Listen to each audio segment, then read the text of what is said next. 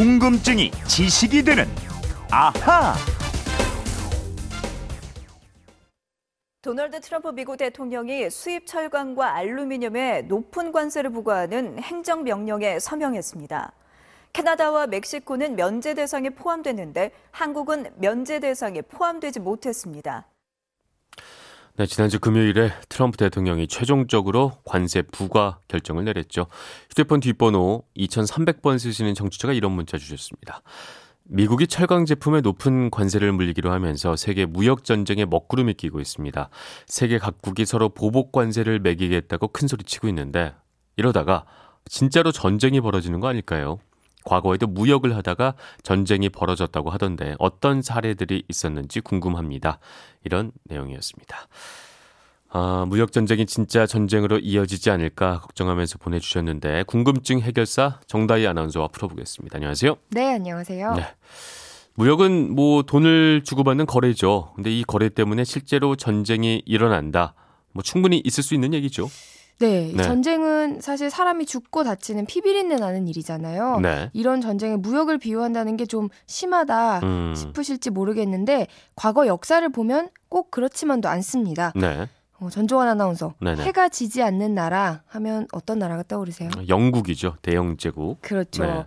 네. 근데 영국 이전에 네네. 세계 최초로 해가 지지 않는 제국을 건설한 나라가 있어요. 음. 바로 스페인이거든요. 아. 16세기에 스페인은 신대륙 발견과 중남미 식민지, 네. 필리핀 등 동남아 식민지를 비롯해서 지금의 벨기에, 네덜란드, 이탈리아 남부 나폴리까지를 모두 영토로 가졌습니다. 아, 엄청난 규모였군요. 네, 네, 그래서 어찌나 많은 은이 스페인 제국으로 들어왔던지 네. 이런 말이 퍼질 정도였다고 해요. 스페인에서는 은 빼고 모든 것이 비싸다라는 하지만 왕실이 너무 흥청망청 돈을 써대면서 경제가 네. 점점 나빠졌고요.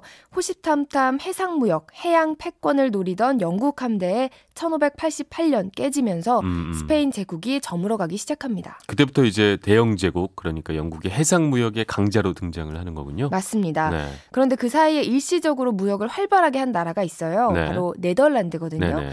이 네덜란드는 스페인에서 독립해서 중개 무역과 해운업 등에서 무섭게 성장했는데요. 네. 바다를 표류하다가 우리나라까지 온 하멜 아시죠? 그렇죠. 네덜란드로 돌아가서 하멜 표류기 요거 남겼잖아요. 네, 맞습니다. 네. 그 하멜이 1653년에 우리 제주도에 아. 왔으니까요. 바로 그 무렵입니다. 네네. 아무튼 근데 이렇게 네덜란드가 잘 나가니까 영국이 또 가만히 있지 않고 항해 조례라는 걸 발표를 음. 하는데요. 이 내용이 뭐냐면 영국의 식민지로 수송되는 상품은 영국이나 상품 생산국의 배로 수송되어야 한다. 이런 내용입니다. 자기네가 다 해먹겠다. 심보가 못됐군요. 맞아요. 네. 네덜란드에 대해서 이제 무역 그렇죠. 장벽을 치는 셈인데요. 네. 조례는 그렇게 발표를 했지만 만약에 영국 패들이 우리는 네덜란드 상품을 안 시켰다 이러면 무역을 아예 못하게 되는 그렇죠. 거잖아요. 네.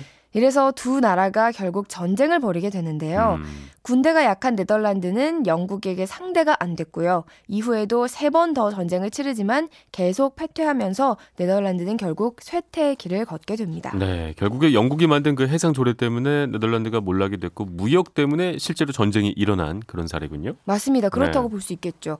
이렇게 해서 세계 무역 시장을 완전히 장악한 영국은 동양의 최대 국가 중국과 무역에 나서는데요. 네.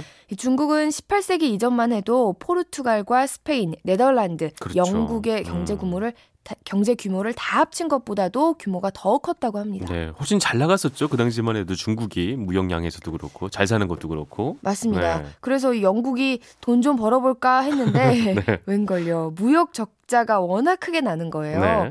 왜냐하면 중국산 차, 마시는 차가 도자기의 차와 또 도자기의 인기가 영국에서 네. 워낙 높아졌기 아. 때문에 자기들이 수출하는 모직물과 향료 정도로는 흑자를 보기가 어려웠던 겁니다. 네. 이러니까 영국이 갖고 있던 은이 중국으로 흘러 들어가기 아, 시작했습니다. 돈 좀 벌어볼까 접근을 했다가 탈탈 털리기 시작하군요, 이게. 맞습니다. 네네. 그래서 영국 정부와 사업가들은 인도에서 재배한 아편을 중국에 수출하는 정책을 펴니다. 네. 그러자 아편에 중독된 중국 사람들이 늘어나면서 중국의 무역 흑자는 적자로 바뀌었고요. 네. 중국 정부는 여러 차례 아편 금지령을 음. 내렸는데 이게 잘 안 되자 아편 무역 금지 조치를 취합니다. 그래서 그게 아편 전쟁이 또 일어나게 되는 거군요. 네, 맞습니다. 네.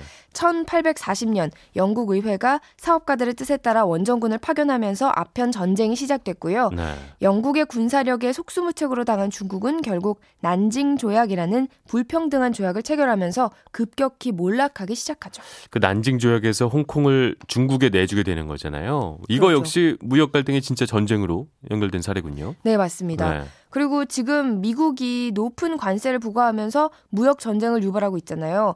근데 미국이 영국에서 독립한 것도 무역 관세 때문입니다. 네네. 영국 정부가 망해가던 동인도 회사를 살리기 위해서 차에 물리던 관세를 면제해 줬거든요. 이로 인해서 미국 밀수업자들이 팔던 차보다 싸졌습니다. 음, 미국 업자들의 반발이 심해졌겠군요. 네, 맞아요. 그래서 네. 이들은 차 불매 운동을 벌이는 한편으로 음. 선박에 쌓여 있던 차 상자를 바닷속에 빠뜨려 버리는 있는데요. 네. 이로 인해서 영국과 갈등이 심해지고 결국 독립 전쟁으로까지 이어졌고요. 음. 미국 안에서 1861년에 시작된 남북 전쟁의 한 배경도 무역과 관련이 있습니다. 남북 전쟁하면 보통 노예 제도 때문에 남과 북이 음. 좀 갈등을 벌이다가 뭐 이렇게 싸운 견주 전쟁으로 기억을 하고 있는데 이게 네. 무역도 관련이 있다고요. 네. 당시 그 남부 지역은 자유무역을 지지했거든요. 네. 자신들이 생산하던 농산물을 유럽에 수출하기 위해서였고요. 반면에 제조업이 많던 북부 지역은 영국과의 경쟁에서 밀렸기 때문에 네. 산업을 보호하기 위해 보호 무역을 주장했습니다. 음. 이런 것도 남북 갈등의 원인이 됐죠. 네. 이게 국가 안에서도 이랬다면 다른 나라와의 갈등은 뭐 계속 있었겠어요? 네, 맞습니다. 남북 전쟁 이후에 미국 공화당 정부는 보호 무역주의를 내세우면서 네. 그 전에 캐나다와 맺었던 우호적인 조약을 폐기 처분했고요. 1871년에 통일을 이룩한 이탈리아는 통일 이후 자국 산업을 키우기 위해서 보호무역에 나섭니다. 네. 그러면서 프랑스와 서로 보복 관세를 물고 물리는 악순환을 불러왔고요. 네. 20세기 들어와서는 미국이 보호무역 조치를 취한 게 세계 대공황을 더욱 심각하게 만들었다는 아. 연구도 아. 많습니다. 근데 어떻게 해서 이 대공황이 더 심해졌다는 얘기인 거죠? 어, 1929년에 대공황이 시작되자 집권당이었던 공화당이 농민과 산업을 보호한다는 명목으로 네네. 고강도 보호무역 정책에 착수합니다. 네. 공화당 의원들로 하여금 약 2만 개의 수입품에 평균 59%, 최대 400%에 달하는 관세를 매겼는데요. 네네. 이러자 다른 나라들 역시 관세 인상과 환율 개입 같은 보복 조치에 나서면서 네네. 세계 경제가 더욱 큰 혼란으로 빠져들게 된 겁니다. 네, 결국 뭐 나만 살아보겠다 이런 조치가 모두를 더 못 살게 만든 이런 결과가 된 맞습니다. 거군요. 그렇죠? 그리고 또 음. 2차 세계대전 역시 히틀러의 야욕도 물론 있지만 당시 독일 수출이 크게 늘면서 영국과 프랑스를 위협한 것도 한 원인이 되었다고 합니다. 네. 이 얘기 듣고 보니까 근대와 현대에 벌어진 전쟁은 모두 이 무역 갈등으로 일어난 전쟁이 꽤나 많았다. 네, 그렇죠? 맞습니다. 이렇게 정리가 되는군요. 음. 자, 그리고 오늘의 앗 이런 것까지는요.